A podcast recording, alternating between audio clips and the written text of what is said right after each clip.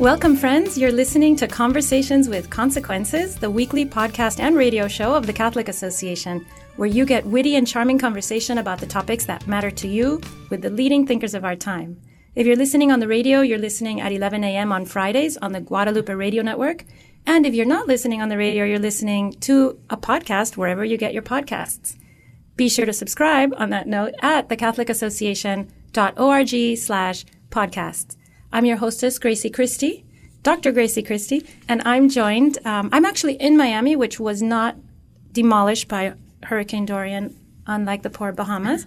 And uh, I'm joined in our Washington studio by my colleague, Ashley McGuire. Hello, Ashley. Hey, Grazie. It's great to be with you. It's good I'm, to see you. I'm glad you did not get demolished by the hurricane. I know. I wish it'd been us instead of the Bahamas. Yeah. However, it's very sad. We think about the Bahamas a lot here because we can almost see them, and we often go there. But anyway, uh, going on to s- sweeter topics, we are very excited to have a very important guest with us today, someone that both Ashley and I look up to as a leading intellectual light. Many people do. Her name is Mary Eberstadt, and she's a senior research fellow at the Faith and Reason Institute in Washington, D.C. She is a writer who writes a lot about religious freedom, sexuality, and the family.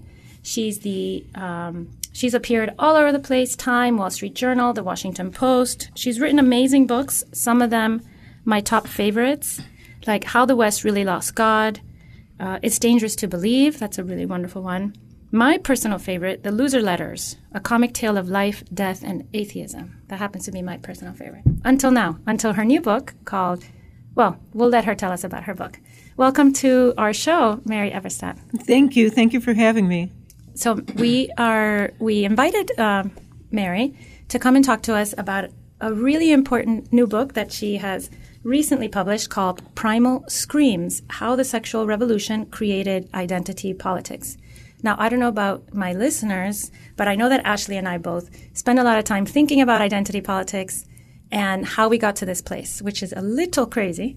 Uh, all of us, I, most people feel this way, know that things have accelerated and we're living in a landscape we barely recognize. Um, and Mary Eberstadt has been so kind as to explain it to us in this fabulous new book.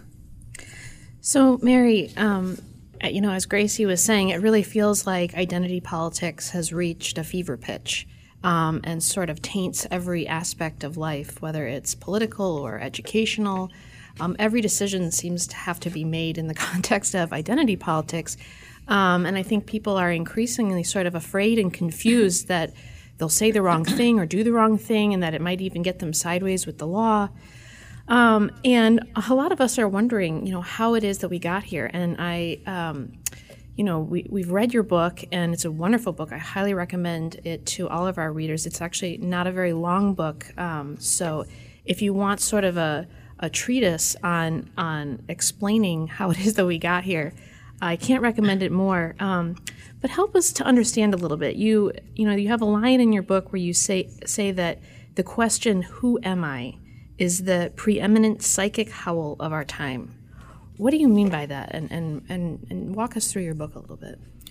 Well, so Ashley, as you mentioned, we're all familiar with how divisive politics has become and how everyone it seems, is siloed into a group based on race, based on gender, based on political sentiments like feminism. And we're accustomed to certain ways of dealing with this. Many people who are not part of such politics just dismiss them.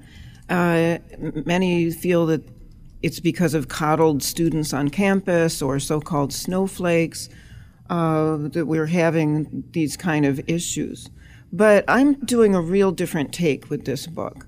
My argument is that identity politics is actually expressing something very deep about our time, which is that the basic building blocks of identity, the family, religious faith, the things that have allowed people in earlier times to answer that question, who am I? Are now so attenuated for many people that they can't find themselves in those ways. And the result is this increasingly impassioned, frantic flight to collective identities that, in effect, substitute for the old identities of family and religious faith. You know what really worked for me? Uh, uh, what really caught my attention when I started reading the book, Mary, is that you started out by talking about habitats and animal habitats and talking about human beings as animals with certain habitats. Could you explain that to us? Yes, thank you, Grazie. I put some references to animal literature in the book because I think they're very relevant in describing how disconnected we are from one another. Human beings are social animals, and I think there's a great irony before us, which is that science has documented more and more how intensely social animals are, and in particular, how familial. So I open the book with the example of the lone wolf, because it turns out that there's no such thing as a lone wolf. Wolves actually exist in tightly knit families, um, Ozzie and Harriet style, if you want to say, uh, with a mother, father, siblings, etc. And it turns out wolves are not alone. Across the animal kingdom, this is how animals organize themselves. They may not mate for life in all cases, but they organize themselves in these kinship structures. Now, why is that important? It's important because studying animals shows that this is how they learn to be the animals they are. And when you isolate them from one another, and when you isolate them from their families, they develop all kinds of problems autistic behavior, repetitive, self destructive tendencies, and other things that I get into a little bit in the book. Now, we can see this very clearly when we're talking about other species, and this is one reason, for instance, that elephants are no longer going to be found in circuses. And why just the other week there was an international ban on taking baby elephants away from oh. their families in mm-hmm. Africa we can see very clearly how destructive it is for all other creatures not to exist in family and extended family, but we don't see it in ourselves. And that's a great paradox, I think, because since the 1960s, there have been a number of trends, as we all know, that have served to undermine and weaken human families abortion, fatherlessness, uh, and the rest of the extended litany. What we are not seeing, and what I'm trying to bring attention to in this book, is the psychic distress, the collective mm-hmm. psychic distress that this has caused by leaving so many people without a firm sense of who they are in the familial order, which again is why they're turning with desperation to these collective political entities, or what we refer to as identity politics, to fill that very necessary vacuum. Mm-hmm. Uh, when in the different examples you gave of the animals, I found the elephants to be the most interesting, and you had uh, quoted a Nobel Prize winning um, author, and his quote was Destroying the family life of highly social, intelligent animals leads inevitably to misery among individual survivors and pathological misbehavior among the group. And then you go on to say he's talking about elephants, but you read that and you think that's a perfect description of what happens. That's all teenagers to humans. um, and so I, I, did really find it interesting the way you wove in um, nature, and it reminded me actually of um, Pope Francis, who's talked a lot about this idea of an integrated ecology. That um, nature, you know, uh, our relationship to nature um, is we don't exist sort of separate from each other, and there's you know a lot of mirrored behavior to be seen. Um, another thing that you talk a lot about in the book is this idea of the two Americas or the new wealth, and you talk about how um, familial wealth or you know familial poverty is really sort of the new um, the new elitism. Talk a little bit more about that and what you mean by that. Thanks, Ashley. Well, that comes out of decades now of sociology. And the example I give is the great, the late great social scientist James Q. Wilson, who documented this better than any other single person. And the gist of what he was able to show is that family structure is more important to outcomes for children and adolescents than any other fact. Mm-hmm. Now let that sink in because that is actually remarkable. Remember, this is a secular social scientist. And it's um, counter. It's counter to what we generally hear. Yes, because what we generally hear is that no, it's about race. Wrong. Wilson proved that it wasn't. How you grow up in a family has more to do with how you live your life later than any other variable. It is more important than wealth, for example. So if it's not wealth and it's not race and it is family structure, what can we learn from that? Well, this is a hard lesson for people because so many of us, and I count myself in this, are of course affected by the fallout of the sexual revolution in all kinds of ways. And for anybody under 70, um, that world after the revolution is the only world that people know. So I'm not making this argument to try and take people back to the 1950s or put the genie back in the bottle or whatever. I'm making this argument be- because I think if only as a humanitarian matter, it's important that we recognize how much distress is out there because of these ways in which we're living that are inimical to our nature as social animals. And this distress also registers in social science and elsewhere. For example, the rising problems with psych- the rising psychiatric problems among young people, especially but not only on campuses. There has been a serious upswing in diagnoses of anxiety, depression. That's um, so true. Uh, OCD like behavior. And, you know, the United States is not materially worse off than it was 50 years ago. So you can't say it's because we're impoverished that these things are happening. No, the reason these things are happening, again, is that people are not surrounded by enough people who have their backs. In other words, like family mm-hmm. and extended family, to learn in a healthy way how to join the wider community. They're coming from a very broken place, and I think it's really important to give voice to that brokenness. Mary, when I was, I, I'm, as I grew up uh, here in the United States, I, I, I kept, w- your book explained something to me because I'm a person, my background is one of being a minority, a second, English as a second language. Uh, I grew up in the sort of the backwash of, revo- of, revolution and exile and lots and poverty. We were very poor. Um, everything was against us. All those material things that people say matter the most were against us. But I had the family culture. My family had that solid. Um, we knew. I knew exactly who I was. I didn't know always where I was going to be physically, but I knew who I was. And I see myself trying to, I could never understand the idea that being Hispanic or being a minority or not having the language could in any way really impact who my, my ultimate success in life. And now your book explains it to me because it doesn't impact your success in life overall. If you have the right family culture, if your habitat has not been destroyed and you're growing up with the, the healthy inputs that every human animal needs. Well, Grazie, your story really goes to the heart of the argument of the book. My question is why are so many people asking, Who am I? That's a remarkable fact about our civilization at this point in time is that people are asking that question via identity politics. And here is where the churches and the decline in the churches comes in as well. Because there are two ways of answering that question traditionally speaking. Who am I? I'm a mother, I'm a cousin, I'm a sister, I'm an aunt. In other words, we answer this via our relations if we're fortunate enough to have them. The other way of answering it, of course, is the way that Christians and other believers are taught to answer the question Who am I? I'm a child of God, right? Mm-hmm. That's my identity. That's the most important thing about me.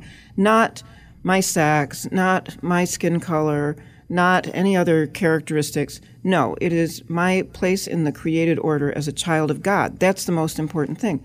Well, what we have to understand is that now these two kinds of answers are out of reach for a lot of people. And the result, I think, is a, a terrified flight to some place, almost any place, where they can answer those questions for themselves by clinging to a group that professes to answer them.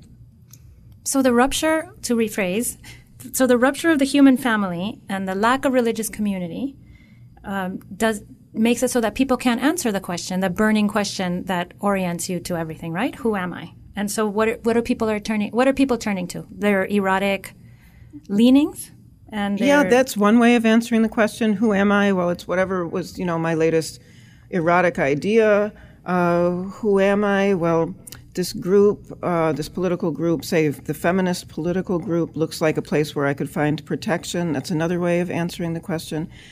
And the point is that these kinds of answers are substitutes and poor substitutes for mm-hmm. more elemental ways of defining ourselves. And they're causing a lot of distress. I can't emphasize enough that the generations most affected by the sexual revolution uh, are the younger generations, and those are the generations in which we are seeing this rise in psychiatric trouble, behavioral trouble, etc.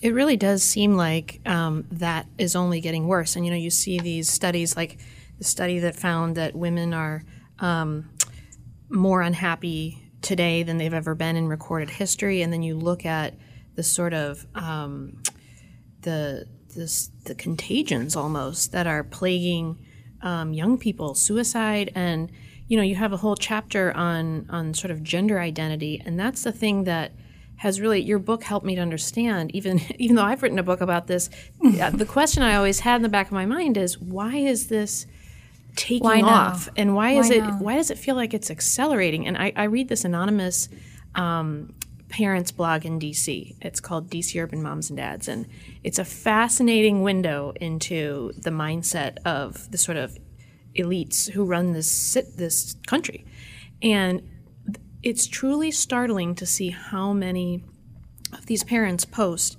about their child um, questioning their their sexual identity. Um, and it seems like you know your point about the fact that children are so unmoored that they're sort of I mean they're they're questioning even that and that there's almost something to claiming a different identity that makes them feel like they have some sort of agency in, in their lives when everything else doesn't seem to be there. Um, but anyways, well, it, it, puts them in a sympathetic group, right? Mm-hmm. That they that those people have their back. They they have family. They found they find their spot. Yes, they've found their figurative family, but they can't get the same things from it that the no. family provides for people. And to get back to the animals quickly, uh, in a series of horrible experiments on rhesus monkeys, testing what isolation would do to monkeys, one thing that was found was that monkeys that are isolated from other monkeys don't know how to be monkeys. The monkey mothers didn't know how to mother because they hadn't been exposed to mothering. That's highly suggestive evidence that you need others of your kind to learn from in order to be a healthy, integrated person.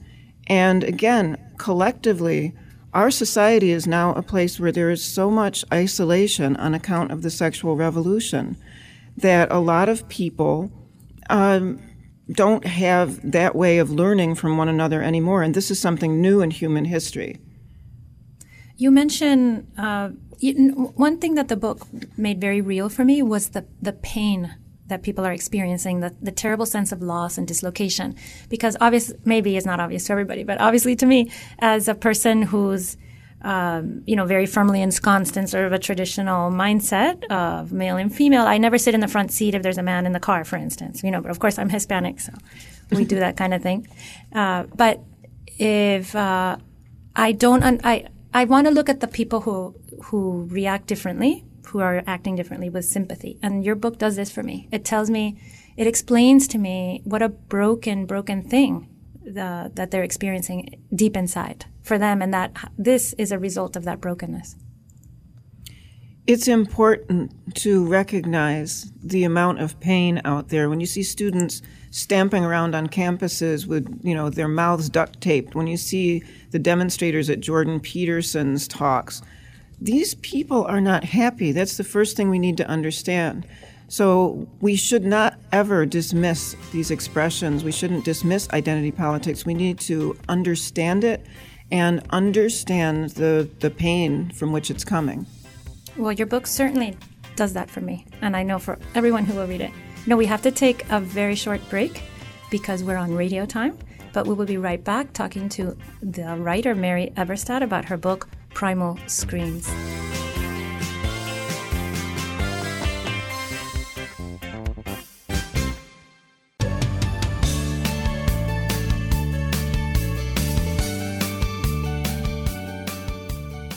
Welcome back, friends. I'm your hostess, Dr. Grazie Christie, joined today by my colleague at the Catholic Association, Ashley McGuire, and this is Conversations with Consequences, our radio show and podcast. We are very happy and very privileged to have Mary Eberstadt with us, uh, a very important writer and American intellectual who just published her latest book called Primal Screams How the Sexual Revolution Created Identity Politics. So we'll continue with Mary and um, I wanted, I asked, I want to ask Mary if we could talk about. There's a couple of chapters right in the middle of the book that I found absolutely fascinating. And one of them is feminism as survival strategy. I really had never considered feminism this way.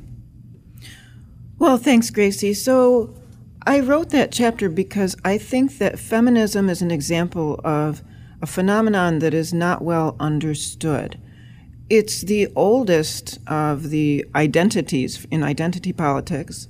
Uh, and so I take a close look at it because I think something very different is going on there than people commonly realize. So, Ashley and I are in Washington, D.C., and you might remember that there were demonstrations in Washington uh, at the inauguration of President Trump, and people were wearing pink hats, and the demonstrations were by feminists. So this gives us a snapshot of current feminism. The demonstrations were very angry. There was a lot of profanity associated uh, with it. And that's pretty much what feminism has come to. It's a kind of swaggering um, ideology, dismissive of men in many cases, whose central principle is the need for abortion, um, which is, you know, not the kind of thing you usually associate with the with the female sex, but we do now. Um, so my question is, why is this happening? Why is it like this in a time when women are overrepresented in universities, for example, when they have opportunities they've never had before, when they're achieving all over the paid marketplace? What is behind this kind of angry, bellicose feminism? Mm-hmm. And I think the answer is that the sexual revolution has made it harder to get married, made it harder to have a family, which are two things that most women still say they want.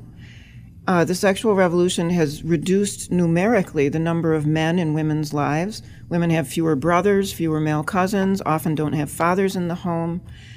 And meanwhile, the availability of contraception means that um, men are much less likely to settle down and get married because why should they when it's a player's market out there? So the bottom line is that I think this angry, aggressive feminism is also coming from a place of hurt. And it's coming from a place where women are having more trouble finding men, where they're furious at men for being unreliable, and where, because of the lack of male companionship, feminism takes on these aggressive male characteristics as a kind of self protection, as a kind of protective coloration to get back to the habitat idea. And that's the argument. Well, and the irony is, as the Me Too movement shows, which you also discuss in a chapter, is that it's it's not been a very good survival tactic because um, what's happened is it's just wrought more um, pain and aggression on women you know, you mentioned the Women's March, and one thing that I really remember standing out um, about it was the sort of intra Women's March squabble about whether or not um, the use of the hat that depicted the female genitalia was um, exclusive of transgenders and you know that was sort of like a canary very important in, question. well, it was a canary in the coal mine in terms of where the things were going because here we are now, just two, three years later, and it seems um, like there's a real struggle within feminism. Uh, there's two identity politics. Uh, types of identity politics are really starting to clash. And so I'm, I'm curious what you think is the future of feminism when it's now you can't even be a feminist and say that biological men can't compete on women's sports when just a few decades ago women's sports was the frontier was one of the frontiers for feminism.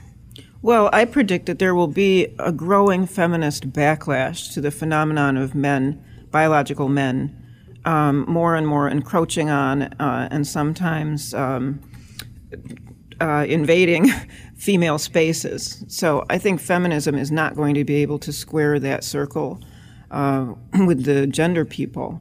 But what's really interesting to me, Ashley, about what you just described, that whole big public fight before the Women's March, is that that is a classic example of something that, again, you find in animal behavior. That fight is what's called a dominance fight. It was an attempt to create a hierarchy and see who would be the ruler of it. Mm. And the reason that's so interesting is that in the animal world, as theorists quoted in the book point out, dominance struggles are what happens when animals are living apart from their families. Mm-hmm. Dominance struggles happen in what's called a forced pack, that is, a group of animals not related to each other. Why? Because when they're living in families, the hierarchy is established, and they don't have mm-hmm. to have a mm-hmm. dominance fight because they know who the winner is. Um, one more example from animals, and then I'll stop about animals. But it's so relevant. I love the animals. It's That's a so, wonderful way to think about it. So relevant here. Uh, there were um, young elephants, again, separated from their families, who were acting up, really rampaging in a wild game park in Africa. And th- they were literally raping rhinoceroses and destroying lots of ah. stuff. They had so forgotten their elephant elephantness because they weren't living in elephant community. But somebody figured out how to stop this. They imported an older bull elephant, in effect, a father figure and the younger male elephants just cut it out immediately.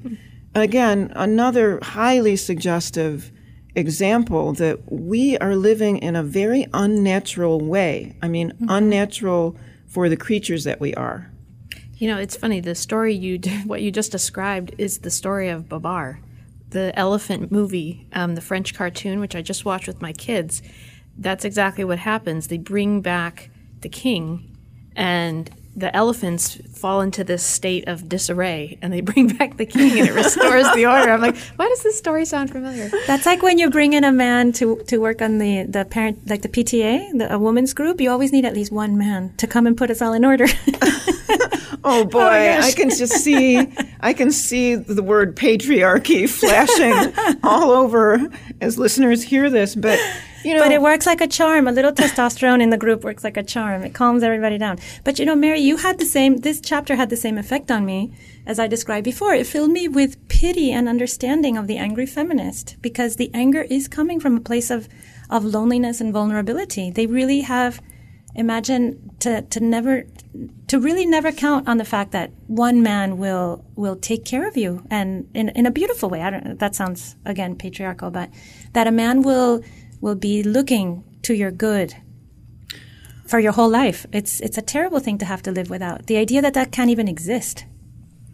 Well, yes, and it's not as if they don't devise culprits, right? Identity politics is full of culprits, supposedly. So the culprit is the patriarchy, or the culprit is the gender binary, right? Or or women white like me. racism or you know some other abstraction. No, I'm not denying that things like white racism exist, but white racism cannot possibly explain all of these different kinds of struggles over identity. So we need to get away from abstractions and talk about the very real ground from which these kind of uh, anxieties are springing, and it's not the patriarchy. My daughter in college, I'm sorry, Ashley, you want to go ahead? No, no, go ahead. I was going to say my daughter in college, I have a, a, a, girl who graduated a year ago from college and she did, she describes a lot of anxiety on campus on the, on the side, on the, on the side of women, of younger, of young women. And you explain in your chapter beautifully because men have no barriers. Men have no, there's no standards that men have to follow anymore. So all you, it, every sec, every romantic encounter, what they call romantic encounter, it could be with a predator because that line is blurred, as you say. Well, yes, and this gets us back to Me Too as well. So the problem is that with the diminution of Christianity and the diminution of the family, people don't know what the playbook is anymore. And so mm-hmm. there are all of these artificial attempts to recreate it, say, by these codes on campus that are all about consent right? And the problem is that these playbooks are poor guides. Um, I think this also explains the phenomenon of political correctness, why everybody's now tiptoeing around the workplace and tiptoeing around um, the school corridors, just afraid to say anything at all that might run afoul of any anybody's opinion. Well, I think this too has to be understood as an attempt to put some kind of brakes on behavior, especially male behavior. Uh, it isn't working very well, mm-hmm. as we see in the example of Me Too. Remember, the Me Too phenomenon was emanating from the most progressive, uh, enlightened uh, precincts Hollywood and the media. That's right. The problem there wasn't that these women weren't educated. The problem wasn't that they were poor in most cases. The problem was that they hadn't been socialized to understand don't go to your boss's hotel room in the mm-hmm. middle of the night. And, you know, just very basic lessons that in a time of more robust families they would have understood because they would have been taught such things before they ever left for the paid marketplace. Because their fathers would have said, like my husband says to every girl, all the little girls in my house, he says, men are dogs. that's all. But yeah, that's the point, right? You have yeah, to be careful. There's, there's a really um, pertinent country and western song that I mentioned in the book called Cleaning Out My Gun. And it's all about this. It's mm, a father saying to his uh, the the boy who comes to pick up his daughter for a date, "Well, you guys go off and have a good time. I'm just going to sit here cleaning out my gun." Yeah. And you know, there's that's my husband. the implied force there is part of what used to keep the social order from chaos. And I don't mean that people should, you know, uh, take anything literally. But as with the example of the older elephants uh, acting as a calming force on the younger elephants, I think th- the same is true here. And without those kind of old strictures or traditional strictures, people are left having to reinvent the wheel on all this stuff. And they're not doing a very good job of it, or we wouldn't have had Me Too in the first place. One of the things you talk about in the book, which I thought was fascinating, was this idea of evolutionary winners. And that just really struck a chord with me because, it, you know, it's similar to an argument that Charles Murray has made and others that, you know, people who are coming from these strong families are, um, you know, they're doing much better. People who are in stable marriages that, you know, back to what we were talking about earlier, that's sort of the new wealth, the new elite are the people um, who find themselves um, fortunate enough to you know be in these sort of stable nurturing environments. Um, and you know it's it particularly struck me because in a sense i feel like i am an evolutionary winner in the sense that you know i'm i'm lucky to have not listened to the voices in society got married when i was 25 and now i'm in my mid 30s and i've been married almost a decade and i have three children and you know that's sort of the new wealth the sort of that happiness and stability that so many um, millennials and even gen xers are, are searching for. But you know you don't really in your book offer any sort of solution but how can we help more people to evolutionarily survive this sort of catastrophic fallout that we're in well, Ashley, I really meant it when I said I, I, wrote this book as a humanitarian effort, and my hope is that if we just keep trying to hold a mirror up to society as it mm-hmm. is, you know, not as we're told that it is by people in identity politics or other people with political agendas, but just as it is, that over time it's going to have the effect of making people think. And I think right now is a very uh, apposite moment that way because there is a generalized sense out there that there's something very wrong with society, right? We have mm-hmm. everyone feels that. Uh, you know, declining life expectancy for the first time in American history. Uh, we've had a rise in deaths of despair, and our political conversation um, is is just terrible. It's so divisive. Um, so this might be a good moment to introduce the idea of, hey, you know, there's something going on here that isn't about one person. There's been a system wide disturbance in the way that we live, and it's affecting all of us. And by the way, I want to add, this isn't like a one to one correspondence thing. We're social creatures. We pick up on social cues. So you might be uh, in a robust family without any of these issues. But you and your kids and everyone else around you is going to be affected by the collective environment because that's just how we are. It's like when a factory pours toxic stuff into a lake, say, and some of the fish are affected and some are not, and there's no way of knowing who's at risk. Uh, that's where we are, I think, in all of this. So we can't just retreat to the wilderness and say, well, I'll have my family and my five friends who have their families because we live in this collective environment that we can't really get away from, which is why we have to fix it, even if we think that we're not part of it. We are. Mary, this reminds me of something you you talked about in your book also, which uh, I have, for instance, I have uh, friends who who have intact families and strong traditions and and churchgoers and and, and a real religious uh, pi- even pious people, but their boys aren't growing up. They're they're boys. They're young men aren't growing up. And you talk about this in in your chapter on androgyny, and and how even in a well, you were saying even a, if your family is okay, they're picking this up from the culture. Yeah, they're picking it up from the culture, and I think one obvious reason that it's happening is that there are fewer boys who have male role models who have fathers in the house. Look, it's that simple. I mean, if you grow up uh, the son of a single mom, you she might be the most heroic person on earth. I have no doubt. I'm sure that single moms are. Um, my mom was single for quite a while, so I know this to be true. But you know, not to be able to emulate a man is to be thrown back on the idea of okay, maybe maybe I should gravitate a little more this way. And I think this is where the new androgyny is coming from. It's coming from boys not getting signals about how to be masculine, or worse, getting signals that masculinity is, quote, toxic. What are they left with except the idea that maybe it would be better to lean in a little more, you know, toward the female side of things? And uh, as you know from that chapter, I think there's evidence for that claim. Mm-hmm. And, and, what about the other side? Tell us about how women are leaning into masculinity, because I found that very interesting, and I'm watching it happen all around me, and even young girls. Well, again, this starts in the 1960s, and it starts with unisex clothing. Uh, just remember how ubiquitous blue jeans were, right? And that was supposed to be something that, you know, was just perfect for either sex, even though the sexes are different. Um, I walk through some of this evidence because I find it so interesting about fashion and how more and more the unisex look became popular.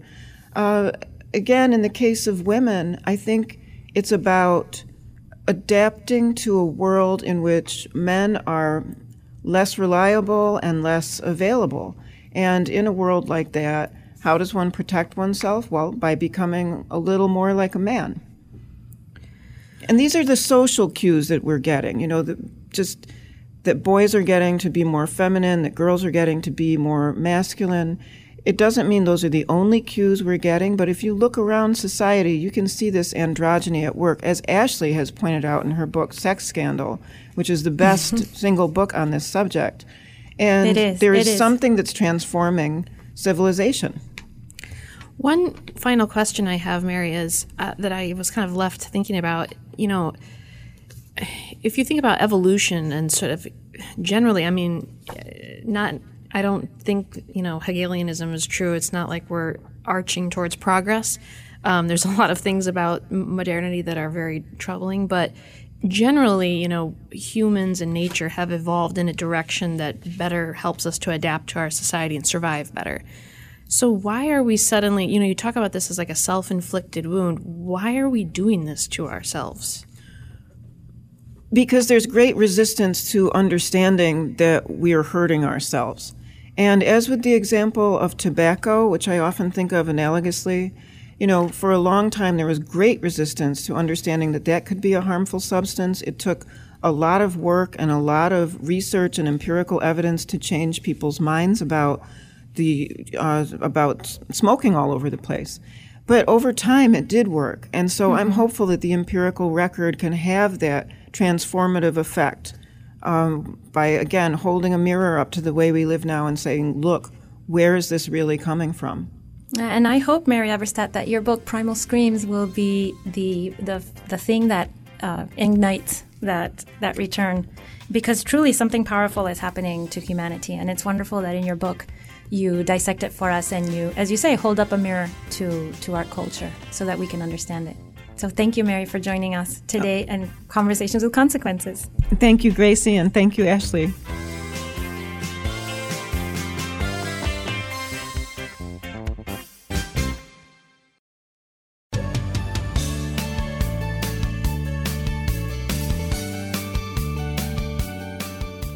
Every morning, the Catholic Association reviews all the latest news and sends our subscribers a carefully curated collection of the most important news of the day.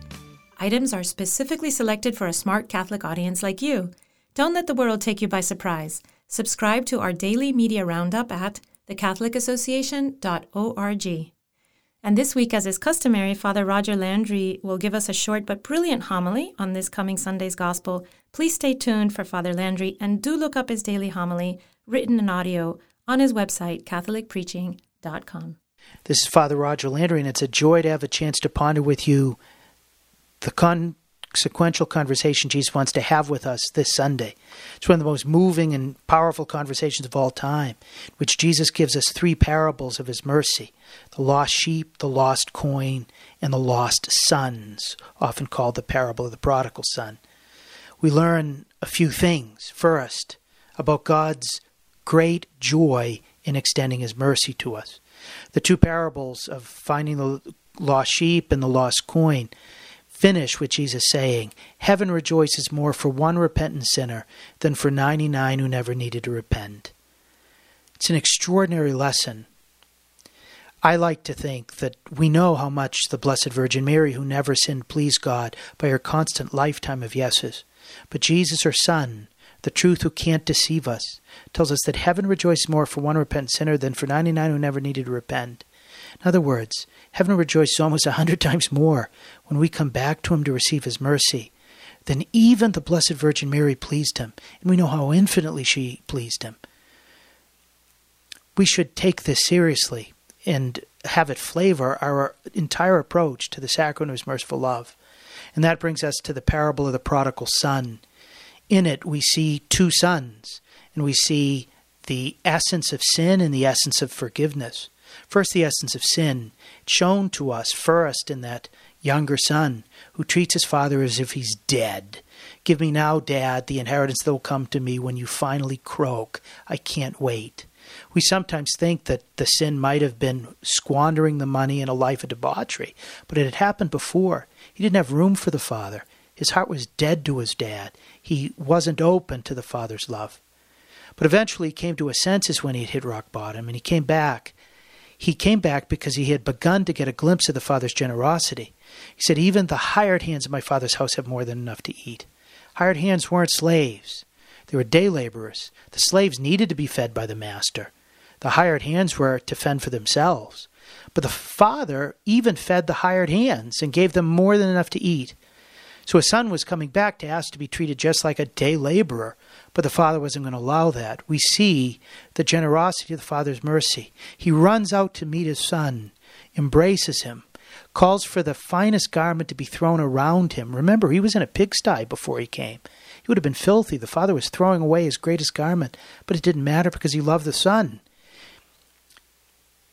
He put a signet ring around his finger so that he could sign checks in the ancient world.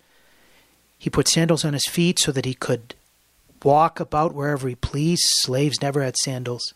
He killed the fatted calf because that was the greatest celebration of all. His son was dead and has come back to life. We'll return to that in a second.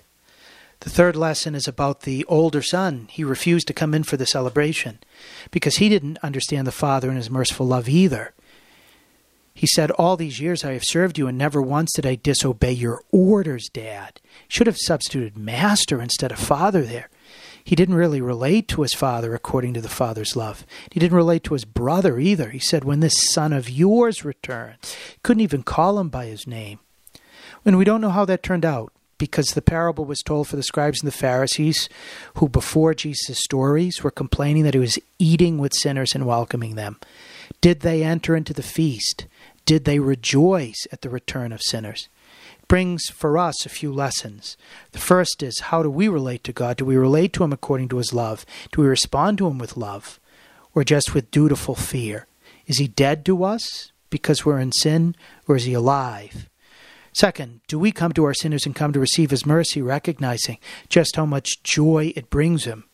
Third, do we rejoice when others come back, when they convert and revert? Do we celebrate their return by learning to forgive together with God's forgiveness? We even go out to try to bring God greater joy and our brothers greater happiness by having them reconciled? These are some of the things that Jesus wants to talk to us about this Sunday, one of the most consequential conversations you'll ever have. May we show up with ears and may we learn how to live these great truths that He teaches us out of His mercy. Thank you so much, Father Landry, for our weekly treat. Unfortunately, it's time to say goodbye to all our listeners. You've been listening to Conversations with Consequences, which is a service of the Catholic Association. Be sure to subscribe to the podcast of our show wherever you get your podcasts. You can go to thecatholicassociation.org slash podcasts. Tell all your friends about us and or join us next week on our radio show 11 a.m. on the Guadalupe Radio Network. Goodbye, friends.